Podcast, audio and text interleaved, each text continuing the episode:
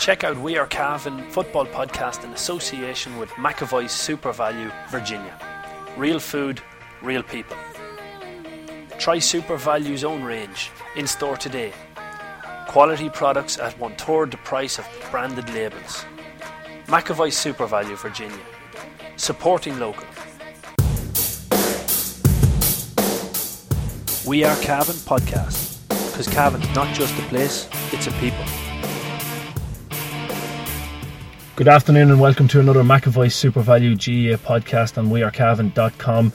On this week's show, we're going to be looking back at the robbery that took place in, uh, it's like Crime Watch, so it is the robbery that took place in Parnell Park last Sunday, where Cavan ladies were cruelly beaten by Tipperary in the Lidl National Football League Division 2 final. We'll also be looking ahead to this weekend's Ulster Minor Electric Ireland um, round two game Cavan against Fermanagh and Enniskillen, and of course the big one Cavan taking on Donegal in Ballybofey. We have um, reaction from the ladies' camps and preview from the, the men's camps. So busy, busy show. But as always, I'm delighted to be joined by Paul Fitzpatrick, the knowledgeable sports editor from the Anglo Celt here in Cavan. Paul, delighted to have you. Thanks very much, Damien. It's good to be here. Sun is shining. Championship is around the corner. Yeah, I got well- a championship haircut this morning. Yeah, geez, I can see it there. You're, you're, you're ready to tog out by the looks of things. If the, if the rumours are to be believed, I'd nearly get a jersey. Yeah, well, that's that's. I suppose we'll move on to that later on. I suppose we will start in the past, and and the past is very unfortunate for the Cavan ladies. Um, absolutely robbed is all. Well, from my opinion, I have to say I have met other people who can see where the referee made the call of going in, but for, from my point of view, there's two major crimes that happened. One, I see it as the ball was pulled out of Brona Sheridan's hands, and that's a that's a free or a penalty, depending in the box or outside the box. But it was in the box when the ball was pulled out of her hands. What happened afterwards, falling to the ground or not falling to the ground, irrelevant. That's a penalty in itself. That for me is cr- crime number one. But Stephen McNulty, his biggest crime for me is signalling a penalty and then deciding to go and talk to the umpires. I, I can't understand why a referee couldn't blow the whistle, go in, talk to the umpires, and then come back out and say, "Oh shit, I got it wrong. My my initial impression was this, but I'm going to throw up the ball. I didn't signal a penalty. There's no clear emphasis because then at least everybody's going, okay, well, what's what's why why did he blow the whistle? You you have question there, but there's no question. He stood on the penalty spot for a few seconds with his arms outstretched. Yeah, you made the point, Damien, in, in your match report that the referee did something that we tell young players all the time. A referee never does, and a referee never changes his mind. How often have we heard it said, "Why are you wasting your time saying something to referee? Referees don't change their mind." This referee did, and it's just so cruel. Like if, as you say, if he hadn't have signalled the penalty and it went against Cavan, fair enough, he made the call. But it, you can't signal the penalty and change your mind. It, it was just, and fair enough, the penalty still had to be scored. But that's not the point. I thought it was very cruel look. I haven't had a really good look at it, so I can't really comment on it. I, I must actually check it out because I know the clip is online. But I did, I did uh, hear from reports that Tip probably did deserve to win on the balance of play. Yeah, But, I, I wouldn't that's, argue with that's, that. that's irrelevant because it doesn't matter because if it's a penalty, it's a penalty. It doesn't matter who the better side was. But it's very cruel on Cavan because not alone was it. If it was it had been the men's final where you lost to that, you'd say, well, we're still promoted. But Cavan ladies Mhm. aren't promoted now, and that's that's a cruel one. But, yeah. you know, what doesn't kill you makes you stronger. They've had a good a good league campaign. They had a good league campaign last year, so I do think they're in a good place. And I do think, uh, no different to the men's team, um, you know, they need to win something as well. Probably, this it's you know the future is blue. I'd be saying the present is blue because great players like Brona Sheridan and Ashley Doonan. While there's great players coming on, tho- those are these those are exceptional players. Like and they're going to be hard replaced and, and they won't go on forever. And the the lifespan of a ladies uh, footballer in terms of their career is not as long as a men's anyway because family gets in the way and babies and everything else. So you you don't know can can every uh, female player commit to it every year. And th- Mhm. those players have been there for a long time. Brona was gone for a while. Now she's back. Um, Ashley Doonan has been there for 15, 16 Ashley years. Maguire. I, I was I was kindly informed on the way into Parnell Park that she did get married last year, and Dewey was letting me know that she's now Ashley Maguire. Oh, she's going by, So, by Ashley Maguire. as, okay. as Mickey Brennan said on commentary, it's the artist formerly known as Ashley Doonan. Ashley and, Maguire. and an artist is what she is in Yeah, terms yeah. of her, her ability with the ball is phenomenal. But look, it, it, it's cruel. It's ter- it's terribly cruel. Like that sport, Cavan know that they can beat Tipperary now. Like, well, that's it. That's uh, it. And I suppose maybe just to, to, to bring in how cruel it was to, to give you a flavour of, of the, the emotion after the game. I caught up with both Brona Sheridan and the Cavan manager James Daly. Joined by Cavan manager James Daly after an extremely disappointing defeat here in the Lidl National Football League Division Two final. Um, I suppose before we get to the to the, the, the penalty call at the end, were you happy with the Cavan display overall? Look, we, we, you know, you're going up against one of the best players in the country there today, and, and like at times we contained her, and at times we struggled. Okay, um, but I like, a, uh, you know, not to not to blame the referee, like, but it, we, we couldn't touch Ashley Moloney today, and there was a foul on the far side. We our girls had to work and work and work and work to try and get it free. Okay, and and it, it, it you know, like, like, even the first half, McGlade McGlade coming out with the ball looked like a fair, perfectly good. She got done for charging at the very start of the second half. The exact same thing happened for us. He, he gave a, he gave a free against us. You know, so so all you ever do is, is ask for consistency. Okay, and and it, it wasn't there. Okay, um, you know, look, we, we, lost Mona Sheridan Friday night to a bad injury, and, and that that you know was a big loss to us. But but Sully stepped in there and done a fine job for us. Okay, and and we were, you know, I, I have to say we were happy. We were happy. Um, containing them. Like uh, Evelyn had one save to make the whole day, so our defence was solid, and, and, and they kicked the lights out. You know what I mean? They didn't they didn't miss many shots. Okay, and and I, I couldn't say the same about ourselves. I think at, at times today we at times today we should have. Uh, you know, we were maybe trying to force things, and, and uh, when, when it's not there, you know you, you, have to have the you have to know when to you know uh, put your foot on the ball and, and wait for something around you instead of trying to force something that's you know like last time we had a couple of shots that went wide at the end there and I you know and it's wrong people wrong, wrong people taking the shots okay and we, we talk about this all year about making sure we get the ball in the right people's hands you know. But the girls like one thing I'd say about Cavan ladies is like Cavan ladies I, I thought left it all out on the pitch today. Every one of them every you know 18 19 of them okay they worked their asses off um, you know, and kept, you know, we, we got level and they'd come up and they'd score two points and we come back again. And then, and like the one thing, you know, I talked, I talked, I was told about this team coming in, okay, that, you know what I mean, that in, in the big occasions they'll, they'll wilt, okay, but there was there was no wilt in the day and bar a very, very bad call against us in the last, you know, in the last 30 seconds of the game, you know what I mean, we could or should have won the game. Yeah, just on, on, on the call, give, give us your view of it. Well, when we were standing, Brona, Brona was going through. She cut through two uh, Tipperary girls, okay, and and she come the, the, the third girl basically took her and, and took her out, okay. Now, what annoyed me, Damien, was the fact that she still had the ball, okay. So he gave the penalty, okay. That meant the play stopped. But okay, we but we still had the ball. We could have resumed the play, okay. And you know, but for, for you know, I, I blow the whistle and go ask your umpires. Okay, if you want to do that, okay, but don't don't give a penalty in the last minute of a fucking final, okay, and then turn around and uh, go and ask two boys, okay, who wouldn't have had the same angle he had, okay. There was there was twenty girls. Tipperary had every girl back in that box. Okay, and their cry was no goals, and they, they, he expected the umpires to see through twenty girls, okay, and make the call when he was standing looking straight at it. So I, I, thought it was a shocking call. Extremely disappointing. I, I, I made the point maybe the Brona, he refereed the Tipperary Armagh semi final, maybe just a little bit more familiar with the Tipperary girls and might have given the slight advantage that way. Is it a possibility? Well, look, like, like, I, I understand that the, the, the LGFA are trying to, you know, uh, groom uh, Ashley Moloney is the next, you know, darling of the LGFA, you know, and like, she's an absolute super, super footballer, and she kicks some fabulous points here today, okay. But you know, at times, like our girls are there, step for step, and there's a hand at all, okay. It's a free. Okay, and Ashley McCarthy duly stepped up and t- kicked them over the bar.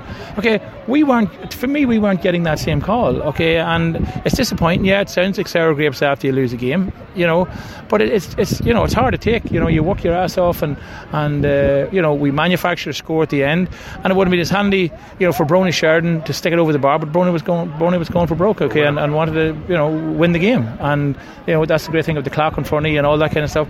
But for, the, for him to turn around and give us a, give us a, give us a, a penalty and then 15 seconds later, says call it off. So, Yeah. look at, you know, maybe if you interview me in, uh, tomorrow, I might have a different story for you. But right now, I'm very sore.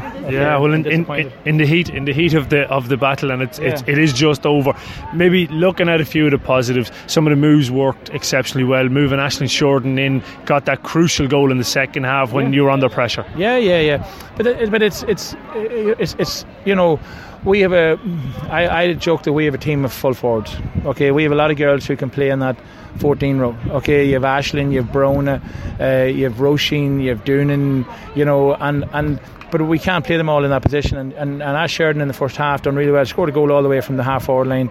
And and again, you know, and maybe maybe that swings and round a bit. Okay, it was a poor decision by the referee to allow the, let us take the, the quick line ball. Okay, which resulted in, in the first in the first uh, goal for us. Okay, but um, but Ash Sheridan, you know, she's a big game, big game player. Okay, and done really well. And then we thought in the second half we get her inside, we were close to the goals because it seemed like she had a, she had the she had the hunger on today, and you know, so. But look at it, it's, it's disappointing. Disappointing. Well, look, it's very disappointing and hard luck, James. But I'm sure championship to come, you'll you'll, you'll quickly switch attention. Yeah, four weeks today. We are four weeks today. We play Armagh, and uh, look, at we've a, we've a lot of work to do. Um, that's a good side we played there today, but but we're going to come up against you know Armagh is a more seasoned team when, when the championship comes along, and uh, you know we'll you know I'm sure it's going to be a clinker of a match the two of us. Kieran Callahan Electrical Limited has been providing a quality service to the industrial, commercial, and domestic sectors nationwide since 1996. Reduce your business's energy bill with our energy audit, or if you need any electrical works carried out, why not contact Kieran Callahan Electrical on 049 433 0111.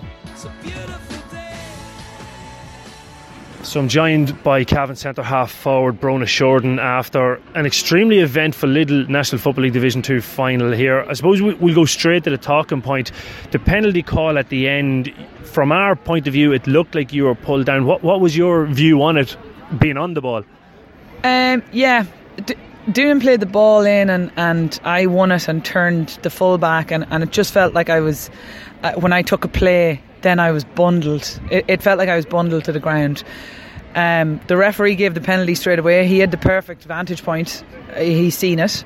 He put his hands up, signalled the penalty, and then the Tipperary players came around him and shouted, "You have to consult your umpires." So he consulted the umpires and somehow gave a hot ball from there.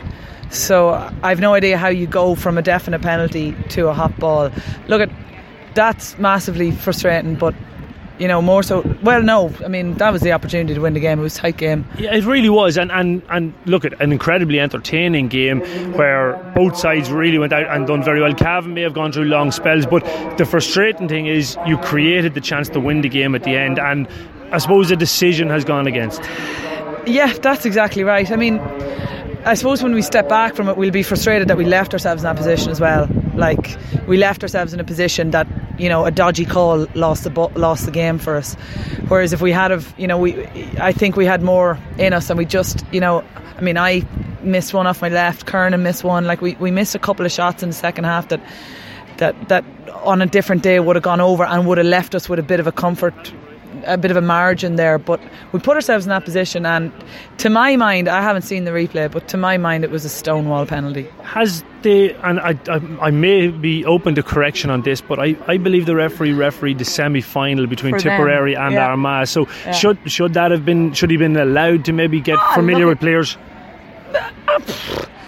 I don't know I mean you could argue that in any in any year but I, I don't think every other decision I wouldn't have questioned throughout the game but to my mind he, he made the wrong decision at the end but you know we put ourselves in that position Inc- incredibly disappointing, I suppose. It's just frustrating, Damien. Like it's really, really frustrating. Just I'm gutted after that. Just gutted. there- there's nothing really much more to say other than I'm extremely extremely sorry for you because I felt you, you deserved more. Yeah, I mean, we could have won the game. Tip could have won the game. We could have played a little bit better. That's being honest. Um, we missed chances. I mean, I missed three goal chances in the first half. Let's not look past that as well. It's, uh, you know, in the immediate, like the ball just you know in the immediate aftermath it's frustrating but uh, I don't know Damien I don't know Yeah, so I suppose firstly to on Brona Sheridan, you can tell there her point of view. She felt like she was bundled over. That she was bundled over. She said she didn't know where the ball ended up. So now she didn't have the benefit of, of the replay, but the, the ball being ripped out of her hand. But she felt she was bundled over. She also said there that the umpires or the, the I suppose the reason that was given was that the umpires told the referee that momentum brought her to the ground. You know, so it's it's very very hard. Yeah, it's a, it's a tough one. I suppose it swings and roundabouts as well. Like I thought Cavan got the rub of the green for their winning goal in the semi final, which was kind of similar in a way because um, it was a player sort of bring the ball into traffic, and I thought on that on that occasion, uh, Catherine Dolan fouled the ball and the penalty wasn't or the, the goal stood. This time, as I said, I haven't seen it, but it sounds very cruel. It's just that's a, a tough one for them. I just hope they can regroup. Yeah, well, look at that's that's the thing. As as James Daly told us in the interview, there it's only what four or five weeks until until they play um, Armagh the first round of the Ulster Championship, and Ulster Senior Championship will be a massive achievement. So go one further than I think it was 2014. They were in the final, or was it 15? They were beaten in the final. So hopefully the ladies can bounce back. Uh, I suppose looking ahead now to this coming Saturday evening in Brewster Park, six o'clock. Uh, Cavan taking on Fermanagh in the Electric Ireland Ulster Minor Championship. A big win, uh, as in it was a, a, a big result, beating Derry up in Kingscourt. They've had the week off to, to recuperate, but they will be without Peter Smith and Michael. Now, Peter Smith only came on, but he made a big impact. I thought he done well against Downey, but Michael Veal in midfield would be a big loss. He will surely, yeah. Like we talked about this game at length last week, uh, the Derry game. So there's no point go, I reckon over it again. But um, just to say, you know what a great win it was, and and what a gutsy win it was. But Veal, I thought, was a key part of that win, and Smith. I thought I thought Smith steadied up, as you said, the back line when he mm-hmm. came into it. I think Oisin Brady would probably come into the team again, going by the last day. Uh, um, he's surely in line for a start. Uh, you know, as we said last week, ordinarily, given Fermanagh's underage record, which is very poor in the last few years uh, at minor and under 20 level, um, struggling to win games, like, and that was a bit of a surprise probably that they beat Antrim uh, last time out. It was Antrim, wasn't it? Yeah. Yeah. So I, I think ordinarily you'd, you'd, be really excited about this one because you'd be saying, well, we're, we're going to Brewster Park, which is a happy hunting ground for Cavan. We're going to be favourites to beat Fermanagh, who haven't beaten us at underage level in a long, long time. I can't remember it last happening. Um, and you'd know that Derry and Monaghan were out, and you'd be looking at the Ulster final maybe, mm-hmm. and guarantee two more games, and maybe the road is opening up to Croke Park again. That's not the case this year. As I said last week, uh, if if we had lost to Derry, which could easily have happened because it was a, it was a 50-50 game, uh, we'd be delighted with the new system. So that's the look of the draw. I think that that without knowing much about about Fermanagh, I only know one player, and that's Aaron McManus, who played on the St Pat's Ranafast team, brother of Keane. Um, similar similar cut to him, yeah. physical, big, strong player. Probably not as good a ball player as Keane, but uh, a, on the on the other side of the coin, he's got a few inches on him. Oh, that's it. And he likes the rough and tumble. Yeah, he does. He, he does, really and, likes and it. it's a pity Veal isn't there because they're they're school teammates and, and they're both boys that would get stuck into each other. Yeah, yeah. Well, he'll know an awful lot about the the Cavan miners because of the Ranafast connection. Yeah, he, of course he will. Yeah, like and he was sent back on that team. Um, and you know, you'd imagine actually when I think about it, that Fermanagh will be strong because St Michael's did get to the Ranafast final as well. That's right. So maybe this is strong, one of the stronger Fermanagh teams. I imagine that there probably won't be much much handy about it for Cavan. Um, you know, players to watch out for, I suppose. As you mentioned last week, Ryan O'Reilly from Mullahoran. You're familiar with him, Damien, from training Mullahoran. Like I think he's a thoroughbred, excellent Mm. player. Um, Keevy McGovern as well, a great ball player. Uh, wing half forward. I thought, you know, physically Cavan are strong and aggressive, and I like the cut that was that was to them last week. Someone asked me lately, how do you define um, a player with a great cut to them?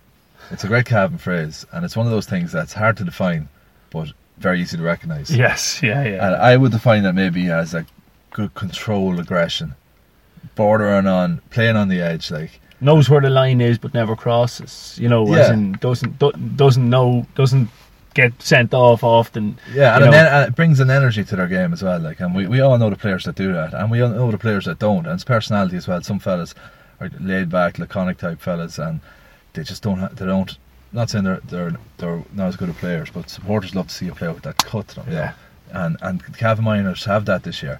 Like right from the corner back there, Dar- uh, Dara Jordan from Ballymacue, big, strong, physical player. Like, and you'd be sore if he marked you.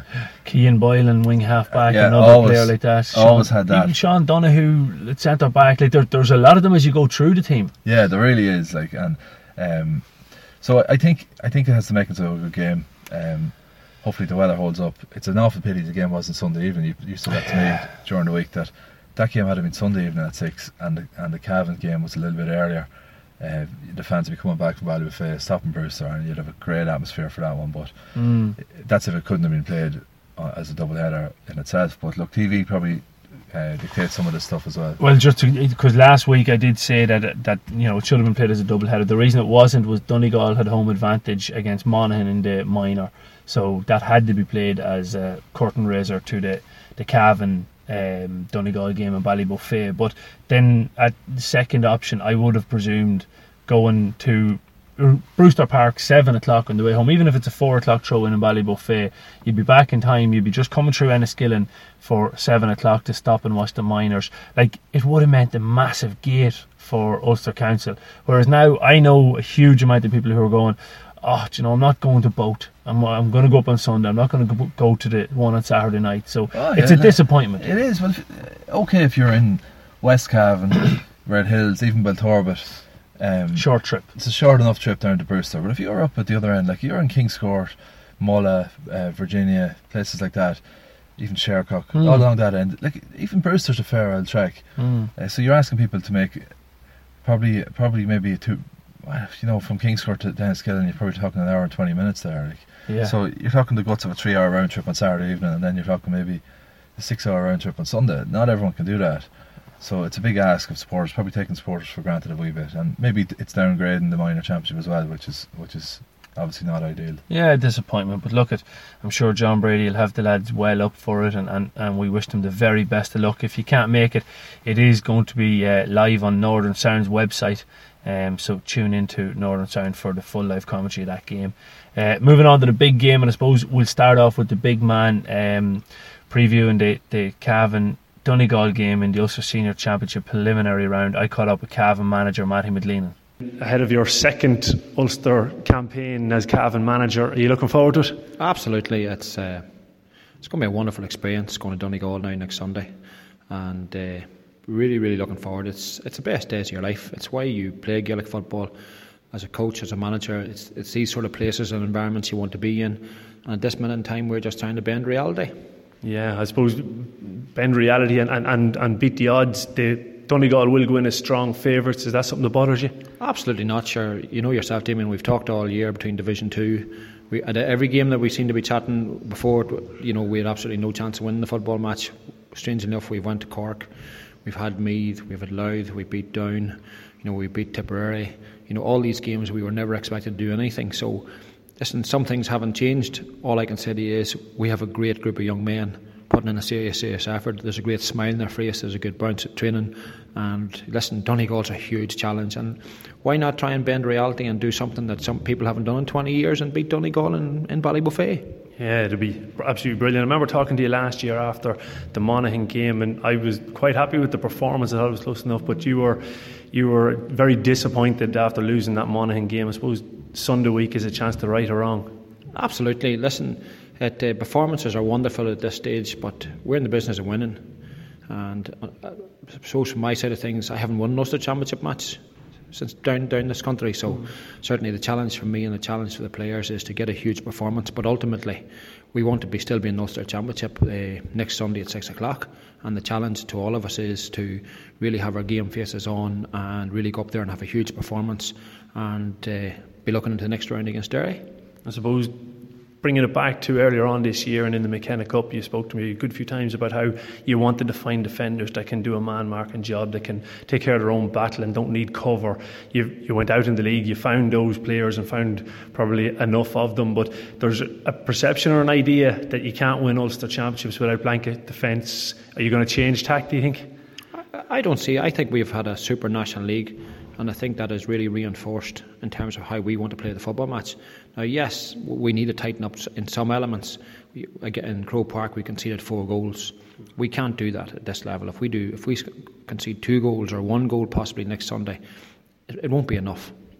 So yes, we have to tighten things down. David Phillips is a huge loss to us. You know, as, as the later stages of the championship went on, you know, we really missed his influence. You know, taking out key players where we could afford to you know, not have to set, someone back in because David Phillips was taking care of a lot of stuff and he had a brilliant year. Now Jason has come back in. Gunnar Brady is starting to come up to full fitness.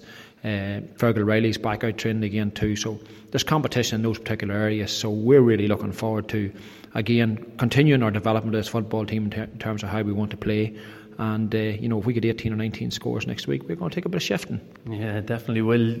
You mentioned a few players coming back from injury. I suppose is there is there much on the injury list at the minute? I suppose the only real the real issue that we have is Dara, and listen, he's not going to play. Full stop. We could play him at 70 80 percent fit, but if we do so, you're taking a huge gamble in terms of the rest of the campaign. And he's been an absolutely unbelievable captain this year for us, leader and uh, I think the best option at this particular time is listen, look after him.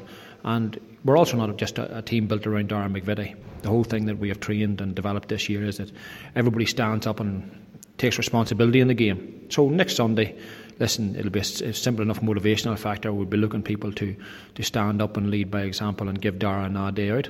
Yeah, he, he was inspirational and probably key in Cavan getting promoted. It's, it's going to take a big effort for lads to replace him.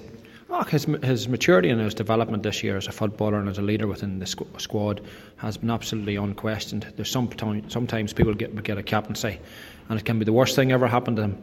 If there's one man has revelled in the whole experience, is Dara. Now, I do believe his enthusiasm and his enjoyment and his performances have ignited the rest of the football team, and that's what we want from a captain. And his role hasn't diminished at training, uh, even at, at the minute. He's still there. He's you know, running backways up the football field, shouting at players to get at it and what they're doing right or what they're doing wrong, and encouraging. And that's some leadership, and that's that's infectious to the rest of the football team too, and to us as a management that. Uh, you know, this thing isn't over as far as Dara is concerned. All he's doing is taking a break for 70 minutes. Yeah, I suppose he'll be he'll be raring to go come hopefully a, a quarter final of Ulster. Um, just on on the rest of the Cavan team, likely there will be some debutants. Uh, certainly, well, well, I guess we still have tomorrow and Uh, we're training tomorrow and we're training Monday, so the team will not be certainly named within the squad, possibly to Tuesday. So uh, yes, there's competition for places. I have to say the National League has threw up some. Some players have really stepped up on it, and there's some players, as I said, Fergal Riley is the prime example. As one lad has come back in, and he's asking huge question marks. Gunnar Brady is doing the same. So th- there's there's competition for places, and when you have competition for places, then you've got a football team. Yeah, definitely do. Very best of luck next weekend, Matty. Thanks for talking to me. I suppose, Paul, the big news from that is he's said Dara McVeety definitely out. That's that's big news. It's big news, surely, uh, and not a surprise. But I'm saying it now on, on Thursday afternoon. Um, Dara McVeety will feature on Sunday. I'm sure of it. Um, I, well, I can't say I'm certain, but I have a gut feeling that Dara McVeety will feature. I spoke to Dara at the press night on Friday night and I felt like he over egged the pudding a wee bit. I asked him, you know, are all our eggs in one basket? Is this Donegal? Is this our season? How important is it that Cavan get a big championship win on Ballybofey on Sunday? And if fellas are 80 20, 70 30, do they play? And he said, no, no. it's unless you're 100% you play. And he laboured the point, and I thought to myself, you know, the lady doth protest too much. I, th- I thought to myself, this man is going to feature. And uh, I think he will. And I don't, I don't think he'll start. But I think we'll see 10 minutes to go. Hopefully the game will be tight. Um, and we're Cavan very much in it. Bring on Darren McVeety, it'll unnerve that Donegal defence. And well, yeah. you know, if there's 10 big minutes in, in Darren McVeety, in the, the sensational form he's been in, I just hope he's fit for it. Once you're in the game. Once you're in the game, you've got to be in the game. I, I also heard, see, heard that Kevin Riley is in line for a start. Is in That's another for a whisper coming out of the camp, and I, I, I think that that uh, I had been hearing that he was definitely out. Mm, so would I. And but I, I, I hear on the grapevine that he could be in line for a start. I also heard on the grapevine that the midfield is likely to, to line out as Killian Clark and Gearoid McKiernan, um, with Clark possibly picking up Murphy, which would make sense. Yeah. Um, so Clark effectively will play full back, but because he's Mark Murphy, could play half the game around the middle, which is a halfway house from the two positions that he kind of plays. Faulkner possibly might pick up McBrearty. I know Mickey Hannon wrote in his column that that's the matchup he'd like to see there. Um, so it, it's it's wide open. The, man who's probably I think definitely going to be out from what I can gather is Martin Reilly, who's a loss. Like he's a big loss, experienced player, a very consistent player, and again, I think he's one of these players that won't be fully appreciated until he's gone because uh, he's a championship regular for a long time, but he hasn't got that Ulster medal probably to his name. But you know, if Cavan were to win a couple of Ulster titles now before Martin Reilly retires, and not that he's old, but I think he, I think he turned 31. He turns 31 this month. Yeah, him and Cian Mackey both same age. Is that right? Yeah. So Martin, Mar- that 2005 minor team was a great team that Donald Keogan was over. You had Ronan Flanagan, Mackey, Ray McGalligan. But Martin would have missed out because he's playing soccer. That's right. That's right. Uh, Killian Sheridan, of course, well. There was a couple of soccer players eligible for that team. That's right. But, uh, you know, if Cavan were to win a couple of Ulster medals before Martin packs it in, which we all hope they might in the next two or three years, um, I think Martin Reilly would go down as one of the, the very best Cavan players of the last 20, 30 years. Mm. I think he's been played some mighty games over the years. I think him back to that 2013 qualifier up in Celtic Park. Uh, he that was probably his best game as a Yeah, forward it for was amazing. He was, but I think Martin's out, so we're just going to have to get on with it. It's it, it's still right. Okay, your your Dara McVeety premise is all dependent on Cavan being within touch and distance coming into the closing stages. Like if if Dara McVeety isn't starting, you're not you're not bringing him on at half time. I wouldn't think you're bringing him on with, with 15, 20 minutes to go max. So if if Cavan are being bet by seven or eight points, do you risk it? You know, I, I, I don't think it's the it's the type of thing you should really do. I think it's there's there's a bigger picture here. Cavan need to make Super Eights more than they need to beat Donegal. I agree. I agree. Do we would we would we rather win an Ulster title or make a Super Eight this year? I'd rather make a Super 8. I think for the development of the team, those three games in the Super 8 uh, series would bring on the team so much more than just making an Ulster final. Now, don't get me wrong, making an Ulster final would bring them on as well because the experience of the day would be absolutely huge. But I, I personally believe that there's no point in putting a couple of dodgy eggs into the basket just to beat um, Donegal when if you wait for the qualifier, you've got a three week rest. You'll have everybody 100% fit at that stage. You know, why not wait for that? Yeah, it's, it's a tricky one. Like you know, I personally would go for an Ulster title because it's long overdue, and the Ulster Championship has a special place in the hearts of Cavan supporters. Um, and you know, realistically, what is what are Cavan aiming towards? Like, can Cavan win an All Ireland? Like, it's a big ask. Nobody has gate crashed even an All Ireland final outside of, of a handful of counties in the last Mhm. ten years. Like, I realistically think Cavan are Cavan are aiming towards an Ulster title. That represents the, the high point for this team. Potentially go go on and make a, an All Ireland semi final or final. You know, let's be realistic. Um, and I think that I think I think that an Ulster title, you know, I take it. I take it. Oh, don't get me wrong. I'd take it if if you were if you were saying that Cavan have a hundred percent fit panel now going into Donegal game. What's your aim? It's to win Ulster.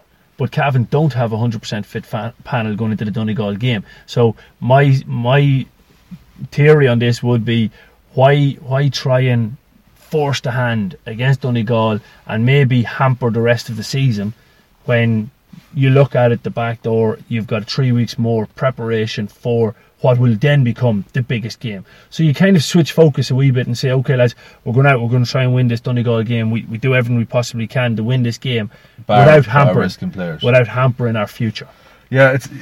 I, I, see what you're saying. Uh, The impression I get from from the camp is that this is the big one, and that they are putting all their eggs in this basket.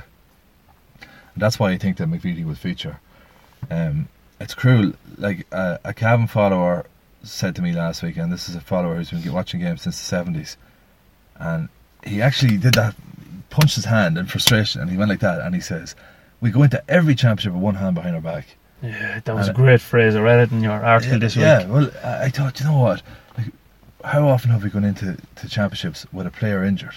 And often, like, I I mean, not a player injured because everything gets injuries, but a key Crucial. player, player injured. Like Sean Johnson had a lot of injuries coming into big championship games. Roger McCarron did his cruise ship coming into 2013. Funny enough, it turned out to be a great year after. Um, Damien O'Reilly did his cruciate just when he was developing into one of the very top players. Dermot McCabe, Dermot missed, McCabe was missed- worried a few Ah, into, like, lots of times McCabe came on in championship quarterfinals and stuff on one leg. yeah. You know, so there always seems to be to be that as well. Like I don't know. It does. It seems to hamper. But like you said, there seems to be a, a, a real gung ho attitude within the panel, and, and I caught up with Padraig Faulkner and Kieran Brady, and, and you can get it coming through from their tone of voice. Brady's Arva Limited, main dealers for Volkswagen cars and commercial vehicles, have been serving the needs of the motoring community in Cavan, Longford, Leitrim, Monaghan, Meath, and the surrounding counties for over 50 years. A family owned and family run business, Brady's are famous for their long association with the GAA. If you're looking for a new or used car or commercial vehicle, check out Brady's Arva Limited. They provide an unrivaled sales and after sales service and are open six days a week. Brady's Arva Limited. Get on the winning team today. See www.bradysarva.ie for more details. So delighted to be joined here ahead of the Championship uh, 2018 Ulster Championship by Kieran Brady, the vice captain of Cavan Seniors, and Padraig Faulkner, full back. I'm afraid you're you're going to be branded with that one, Padraig. Yeah, we'll, we'll, we'll start off with you, Kieran. I suppose looking ahead, Donegal um, Ulster Championship is going to be a very, very tough ask up in Ballybofey. Well, look at of course, it's going to be by no means an easy game. I know they'll go down as favourites, and rightly so. They've been playing in Division One for the last three, four years, and highly competitive up there, getting to league semi-final. So, look, we know the task that's ahead of us, but I suppose that's what we've been planning for all year. So, it's no surprise at this stage. We know who we've had in the draw since back around November time. So, look, we've been planning for them too. So. If, if if you're looking at Donegal, as you say, it's it's a very different team than maybe the ones that have won All Ireland. Although there is still a lot of them there, but there's a lot more youth in it. Does that bring challenges trying to prepare for them?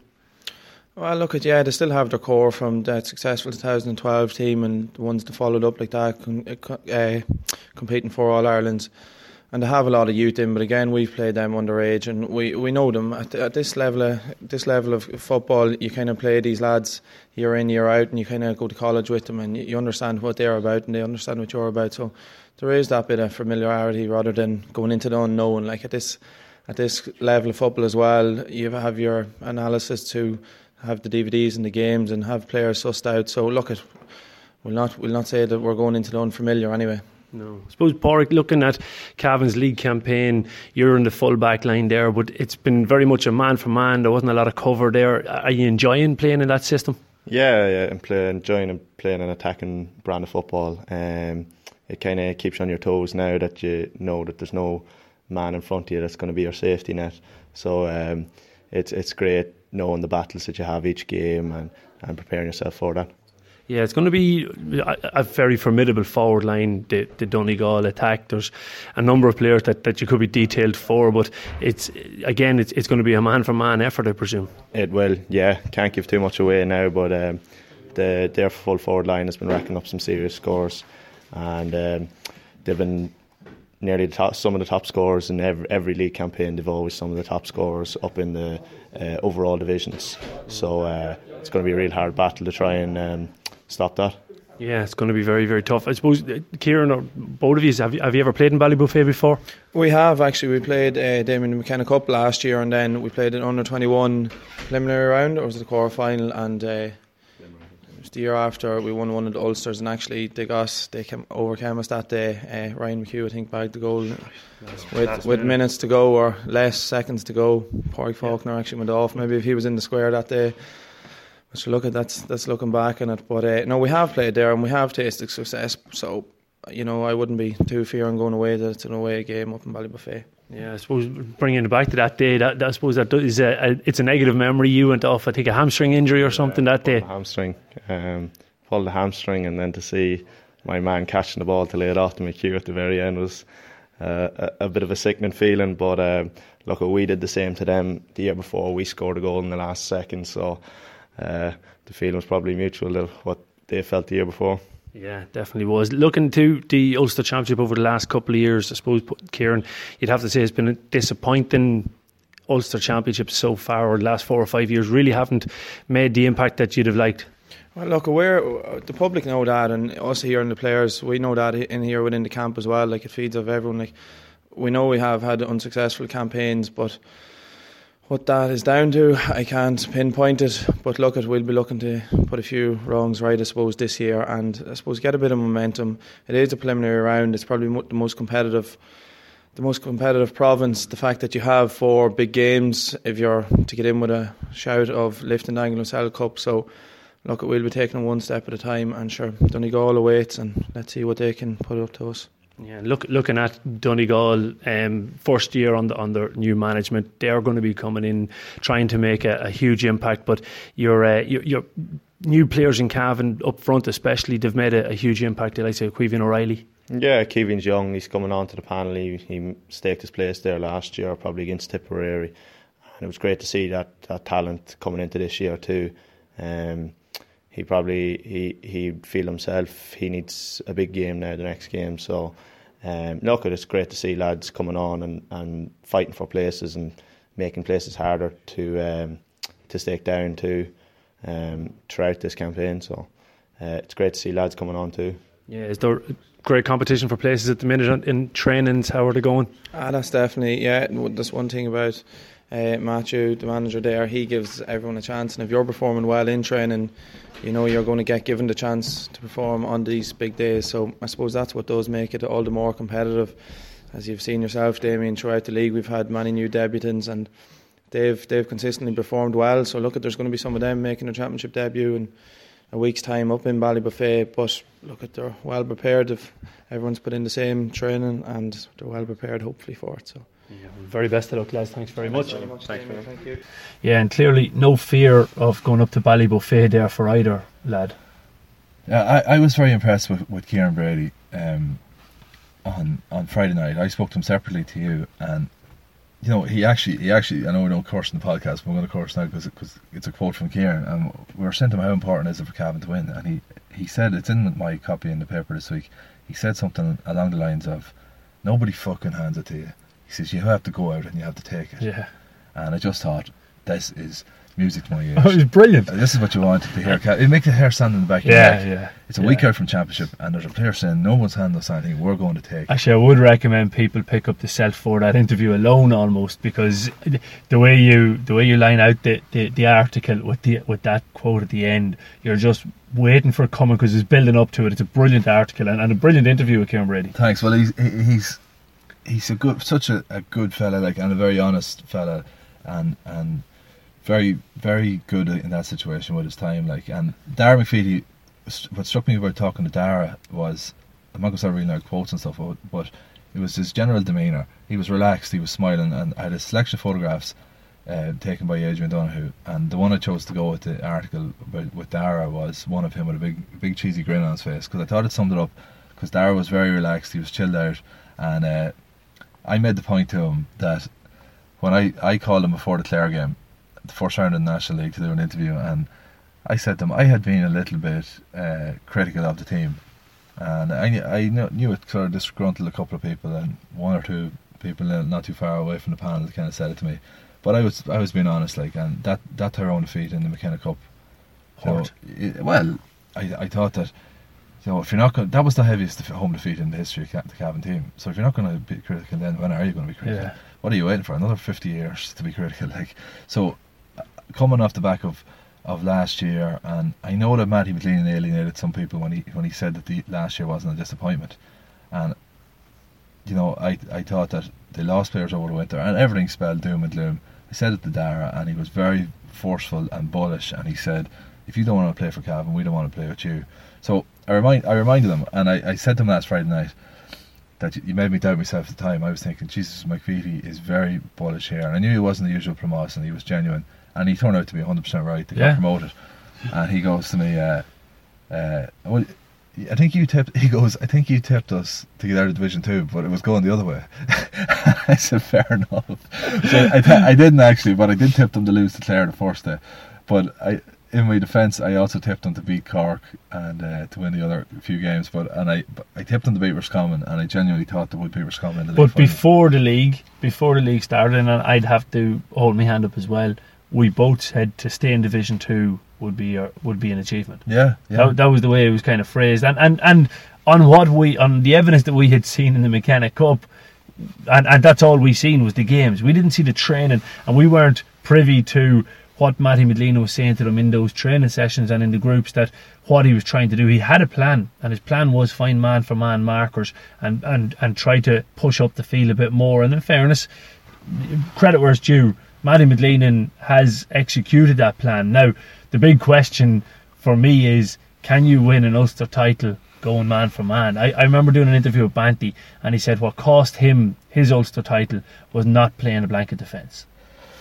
Yeah. That's that. Yeah, that's that is a huge dilemma, and we'll know on Sunday, like really how that plays out. But uh, just to talk briefly about the sort of the transformation in Matty McGleenan. There's no doubt there's been a transformation in Matty McGleenan. Yeah. Like w- we did a piece at the start of the year, um, and I think you did it as well, Damien, and Mickey Hannon and myself and um, Mickey Brown, I think it was. Where it was all these fact file things. You know, we all had the same question. It was a filler really at, around the New Year's issue. Yeah, And great filler though. one of the questions was uh, if I if I was Matty McGleenan and I would, and I remember joking at the time that I was going to put in if I was Matty McGleenan I would stop pissing on people's leg and tell them it was raining, and because genuinely I did think that he, he Cavan had a terribly bad year last year, and I thought he'd been better served saying that was a terribly bad year, it's not good enough. Next year we're gonna we're gonna do better than that, or but but he didn't. He he dressed it up, and I thought that was the wrong approach. But this year, you can see the difference in him. There's a more steely uh, grit to him. Even his public pronouncements in his interviews and things like that. like he stated there, I've only won one one championship game with Cavan. You know, like and that that you could tell that hurt him. Yeah. You know, and and while And that's the way to do. Like let- let's just Yeah. let's let's not piss on piss on people's legs. and Tell them it's raining. Let's let's be honest. But in fairness to him, and I'll give him absolutely huge credit because he says it in, in it's on the back page of the Celt where he, he was pinching himself when he was being offered a Cavan job. Like he always said he wanted to be a county senior manager once he finished playing football. He didn't think it was going to come the way it came, and so he he's still kind of pinching himself. So he's thrown into the deep end, and he probably was coming in going, right, look, I'm going to be positive. I'm going to be ultra positive here, and I'm going to bring a positive vibe about the place. And that's the mantra he went with. Now I can I can understand that train of thought because Yeah. there was negativity at being, you know, maybe not having a good championship run the previous year. So he wanted to make sure that right while we're going to lose games, and he knew that we're going to lose games in Division One, I'm going to come out with positive spin. You know, so Yeah, no, I can understand that completely. Um, but I, I, I, I think that, and he was learning on the job himself. yeah, yeah. But I, I think But that he has learned. He has learned, and and it's a, it- the best managers use the media to, to for their own ends. Like, and I think he sent out a message in, in his what he said to you last week and what he said to the other journalists was.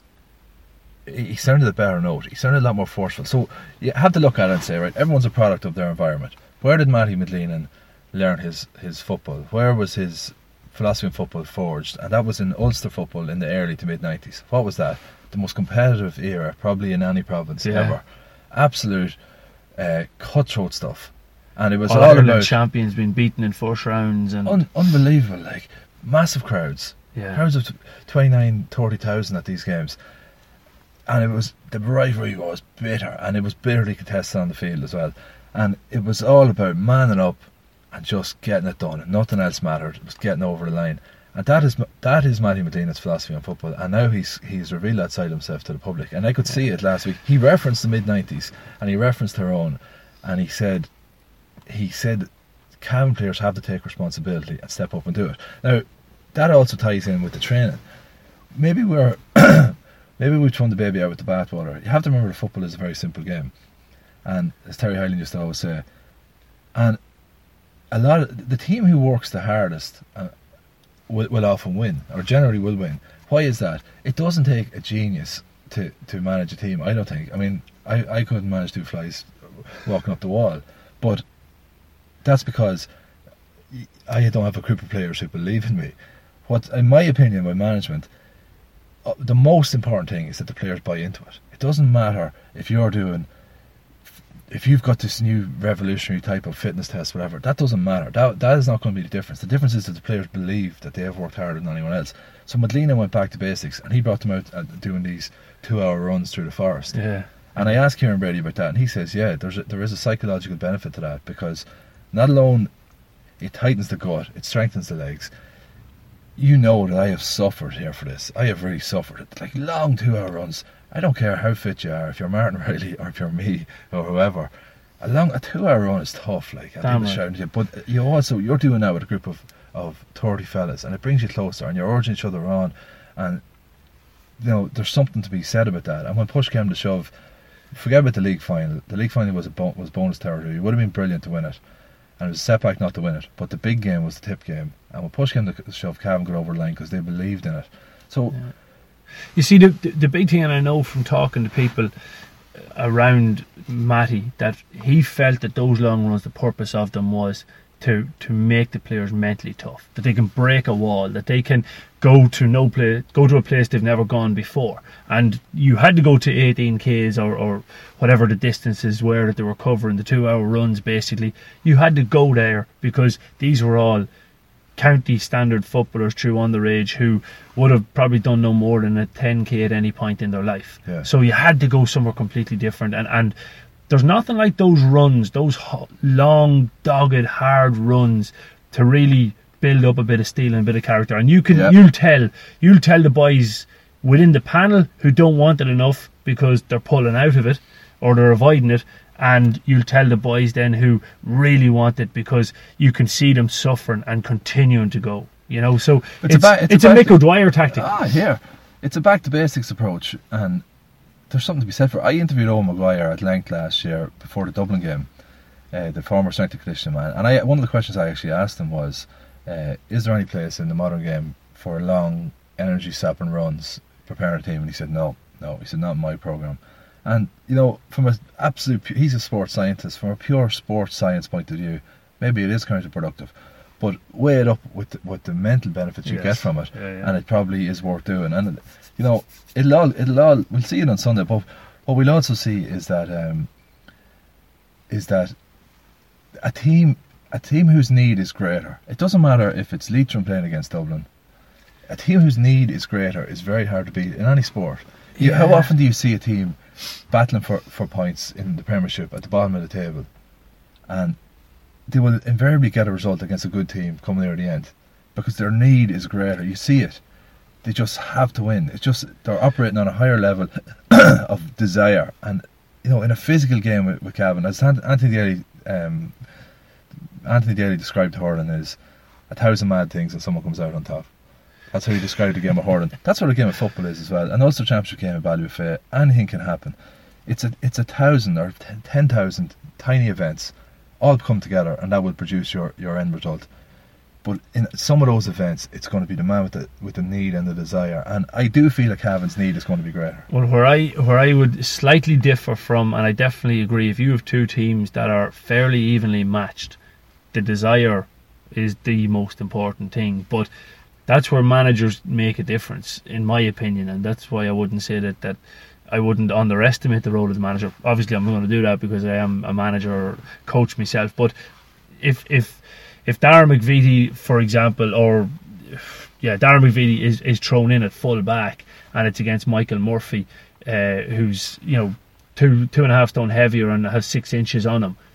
Doesn't matter how much Dara wants to win that ball, Murphy has the has the physical attributes that are going to dominate that. Even if he doesn't want it as much, the desire bit doesn't be as effective Well, in that yeah. sort of scenario. Ah, yeah, it's not black So, and white, no. but it does. But it does balance things up a lot. it can do, it can and, do, and then the tight game it gives you the edge. But no, I agree. Obviously, yeah. You're- you're- what you're going to- Dublin against Leitrim is a bad example. but- Exactly. But but, I, I would say that, that the team who has the greater desire is, is hard to beat. Is is hard to beat. And I think Cavan will be hard to beat on Sunday. I don't think Cavan are going to fold. That's I, I do like certain. I do like your article this week in the Celt where basically it's about a thousand words long, I reckon, and for nine hundred and fifty of those words you lay out why Donegal are going to win this, but then at the end you just say, "But I think Cavan's actually going to win it by a point." Well, I'll tell you, Damien. It took me longer to write the last three paragraphs than it took to write the first thirty, and that that is actually no joke. And I sat I sat over it and sat over it, And I, I was texting Declan Bogue, and uh, I, I was giving him all the reasons that I thought Cavan can win this, and I was like, Cavan's need is greater, and the, the, the sounds coming out of the camp, and blah blah blah, all this stuff. And then I was like, Feck it, what am I thinking? How, what am I thinking? What am I thinking? Don't I got to win this game. I kept changing my mind. But then I said, look, I'm going to come down on the side of Cavan for what it's worth, which is not very much, but um, I Yeah. think like like as as Malachi Clark in the Irish Times described it, one day different. I think one day different is long overdue for Cavan, and I really do sense it that Cavan are aware that now is the time to reach out and grab it.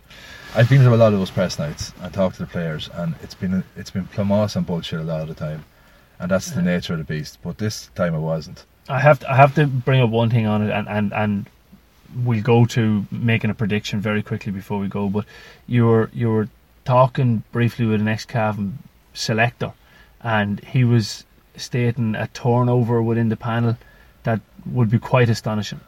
Yeah, it opened my eyes. Um, so you take you take 2016. There's there's okay. Well, what Saturday was? Um, I was writing a piece for the Irish Examiner for, that's going to be in on Saturday, and uh, the gist of the piece is where have all the Cavan forwards gone from the under 21 teams? Because it's not like the under 21 four winning teams aren't coming through. Ten Ulster under 21 medalists played in the National League final. Of of those ten, only one of those played as a forward on any of those four teams. That was Conor Madden who came on at the end of that game. McVeety played, but he was a back on those teams. Enda Flanagan played as a forward on those teams, but is But back, a now. back now. So only one forward came through to, to play as a forward on the senior team, which is astonishing. And uh, he made the point to me that that there were a lot of good forwards on those four under twenty one teams. They weren't putting up huge scores, but if you actually look at it, number one, under twenty one football is sixty minutes, so scores are not going to be as high as senior football anyway. And under twenty one football, football is not high scoring. It's the time of year it's played at for the most part. Yeah, it doesn't have the thing. Um, and if you look at other teams winning those under twenty one finals, Cavan won one in ninety six, scoring one eleven. Um, th- Tyrone won the final in 2015 with a low score. Uh, Monaghan the same. I think it was last year. Uh, Donegal were, were an exception with a huge score, a cricket score against Derry uh, in the middle of those. But I, I think that maybe maybe it wasn't just as as bleak as we said, and from a attacking point of view back then, even though we were winning games. But he made the point to me that a bigger factor is the turnover of players. So he says, I could not believe this. Of the Cavan team who played Tyrone in the Ulster Championship replay two years ago, and at the time Cavan were the highest scoring team in Ireland. They were the highest scoring team in the National League um, group stage. They played Tyrone in Crow Park, and I think put up one. They lost that game one seventeen to fifteen, so they put up fifteen points in defeat in Crow Park. Uh, then they scored, I think it was two fourteen against Armagh, which was the highest championship score Cavan had put up in a long time. It was two, no, sorry, it was two sixteen to fourteen points to win that game, um, which was two sixteen was was mighty Yeah. mighty scoring, and then they went in against against Tyrone, and okay, they drew the first day, scoring three seven, but the second day they, they put up two seventeen. Fair enough, they were they were conceded five eighteen, but you know it was that was so It that was an, that was an attacking Cavan team. Yeah. Where are the forwards gone? There's thirteen fellas. If if McVeety and Martin Reilly aren't fit to feature on Sunday, thirteen players of that te- replay team will not play two years later. And wh- who are the thirteen? You're talking about Rory Dunn, James McEnroe, Mossy Corr, Michael Argue, Darren McVeety, Martin Reilly, Jack Brady, Eugene Keating, David Givney, uh, Fergal Flanagan. It's 11 plus the 2 would be 13. Uh, no, I think I included the boys in that. Oh, There's all. I don't have the list in front of me, but there's 13. He listed out 13 to me. And that he said, if Dublin lost 13, so that was the best Cavan team in a good few years, that 2016 team. And we've lost 13 of them two years later. If Dublin lost 13 players, no, McDermott was another. Sorry, McDermott wasn't playing that year because he, cause he got injured in the first round of the league, but he would have been playing. So that was another forward option that's gone. He said if Dublin lost 13 of, of one of their strongest teams in years, two years later, it would affect them. And Yeah. they're Dublin. Yeah. You know what effect does it have on It's, Cavan? it's a phenomenal one, and we'll, we'll not spoil the entire article. If you want to read it, pick up the Examiner yeah. this weekend. But uh, we, we'll wrap it up at that. We wish Matty and the boys the very best of luck. Um, if you can't make it, the Ballybofey, of course, is live on Northern Sound with myself and Mickey Brennan. Um, Mickey Brennan, I, I'll be bringing out the the old stat. He's the second last player to score one one against Donegal in a championship. Can you name who the last one was? To score one one. to score exactly one one. Yeah, Oh God, uh, it's since Mickey Brennan done it. Colin McShane. Oh no, sorry, a Caveman. Oh, sorry, My Caveman. Uh, I know we're using the term Eh. loosely when we're including Mickey in that, but since Mickey, there's a Caveman scored one one against Donegal in the championship. yeah, you wrote the article this week. That's how I know it. It must be 2012 then. Was Mickey 2011? Mickey was 2011. Yeah. 2012. Oh no, it wasn't Eugene Key. He scored five points that day. No, We'll, we'll, we'll, we'll reveal it on social media. So thanks a million for listening. you, want, you want a prediction, Damien, before we go? Oh, sorry. Very quick prediction. Will sure. Cavan by, Cavan by one. You're going to stick with it. Yeah. I have to. I have to be 100 percent honest. I I don't see Cavan beating that 20 game unbeaten run in Ballybofey. I don't. I don't think we're at full strength. I think at full strength, I'd give us the nod. But the the, the injuries building up to it, Johnny Johnston more than likely out as well. Like he's another impact that could come in and score you three or four points in the closing stages. He's another. He's another of the 13. He's another of the 13. Yeah. Yeah. So like that's that's my my point being I think we'd need to be at full strength to go up and cause a big upset. And I think the bookmakers probably have it right. I think Donegal will edge this one, and I, I could see it being by four or five points. I thought that earlier in the week, but I, um, and but looking at that Donegal team, huge amount of experience, All Ireland winners everywhere. Four of them in, in defence in in uh, McLean, McLoone, McGrath, and McGee, the four max. But I think McGee is not the man he was. Brilliant player. Uh, McGrath's legs are not what they were. No, I agree with you. Um, Madeleine, I think, is still is still there. Mightn't have the same energy he had a couple of years ago, but he's a thoroughbred and he'll go he'll go on another while. Um, McLoone, not sure. Maybe Donegal are going to be exposed at some stage at, at the back line this year, and hopefully it's Sunday. So I'm predicting Cavan by one, and I'm saying Cavan's two best men are going to be Gearoid McKiernan and Conor Bradley. Ooh, very interesting, very interesting. Right, folks, thanks very much for listening in to the McAvoy SuperValu GA podcast. And don't forget, check out next week where we'll we'll have reaction from both the under 17s or the minors um, down in Brewster Park, and of course, Cavan up in Ballybofey. Yes, it was great. Yes, it was great. Yes, it was great stuff.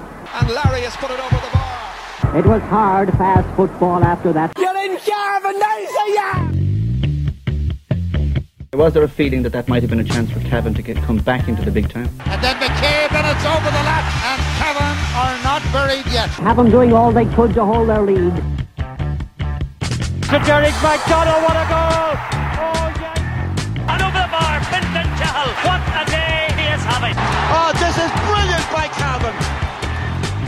Dandy-legged farmers walking the roads near Virginia. Hurrah, yeah, hurrah, yeah.